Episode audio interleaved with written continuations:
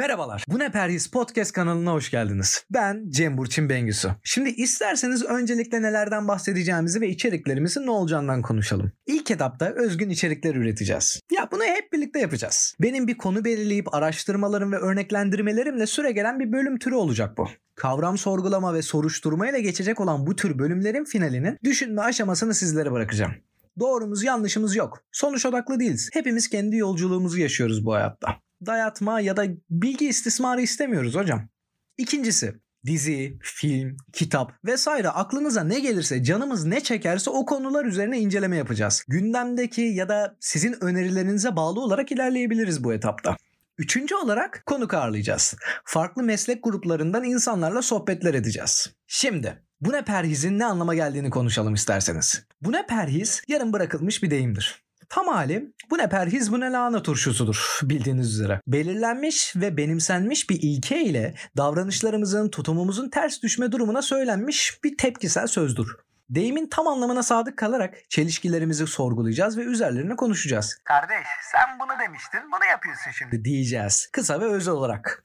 Bizim bunun üzerine koyacağımız anlam ise deyimin ilk yarısı olan ismimiz. Perhis kelimesi Farsça parhis kelimesinden gelir. Yaygın kullanımda karşılığı diyettir ancak anlam konusunda o kadar yüzeysel değildir. Kelime aslında kontrol altına alma, kendini sınırlandırma, koşullama eylemini anlatır. Bu kimi zaman duygularımız, kimi zaman cinselliğimiz, kimi zaman da çok bilinen gibi diyet anlamına gelir. Tam karşılığı ise sakınmak, çekinmek, kontrol altına almaktır. Hatta halde edip adı vardan bir alıntı yapalım. Sinekli Bakkal kitabından. Vücudunu her şeyden mahrum etmek, perhiskar yaşamak ifadesini kullanır. Hatta bir deyim daha vardır. Ağzının perhizi yok derler. Ya bunu çevrenize hiç duydunuz mu? Ben duyuyorum çünkü.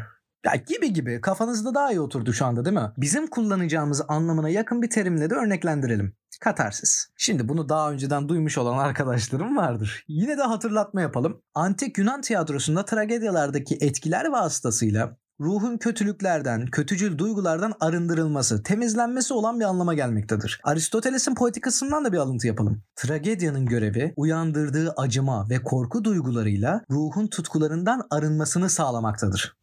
Bağlantıyı daha iyi anladınız şu anda değil mi?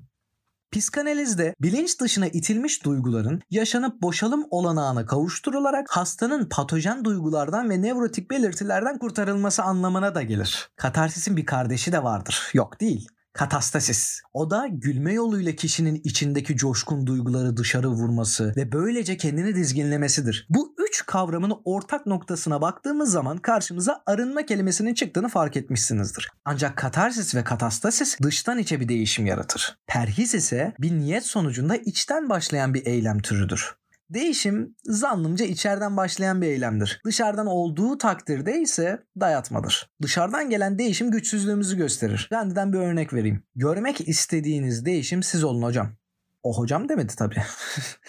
Her neyse demek istediğimi anladınız. Bu ne perhiz bu ne lahana turşusu deyimine kendimize söylediğimiz çelişkilerimiz çok olacak. Bunların hepsi bir farkındalık eseri olarak kalmalı hayatımızda. Bu çelişki farkındalıklarımız ise bizi bir değişim eylemine sürüklemeli. Bu değişim ve çözümlemeler ise içeriden başlamalıdır. Adımız niyetimiz budur kısacası perhiskarlık. Hadi hayırlı uğurlu olsun. Ha bu arada bu ne perhiz bu ne lahana turşusudur bu bir attır diyecek olanlara. Veyahut bu ne perhiz diye bana seslenecek olanlara karşı önlemi baştan alayım. Bu espriler yapıldı şu anda. Yapmayın. bu arada turşu şişmanlatmaz ama tansiyon yükseltir. Onu da atlamadan belirteyim. Unutmadan size bir ilk bölüm sorum var. Lahana turşusu en iyi sirkeyle mi yapılır yoksa limonla mı? Sizce? Yani benim bir fikrim var ama sizden de duymak istiyorum. Hoşçakalın.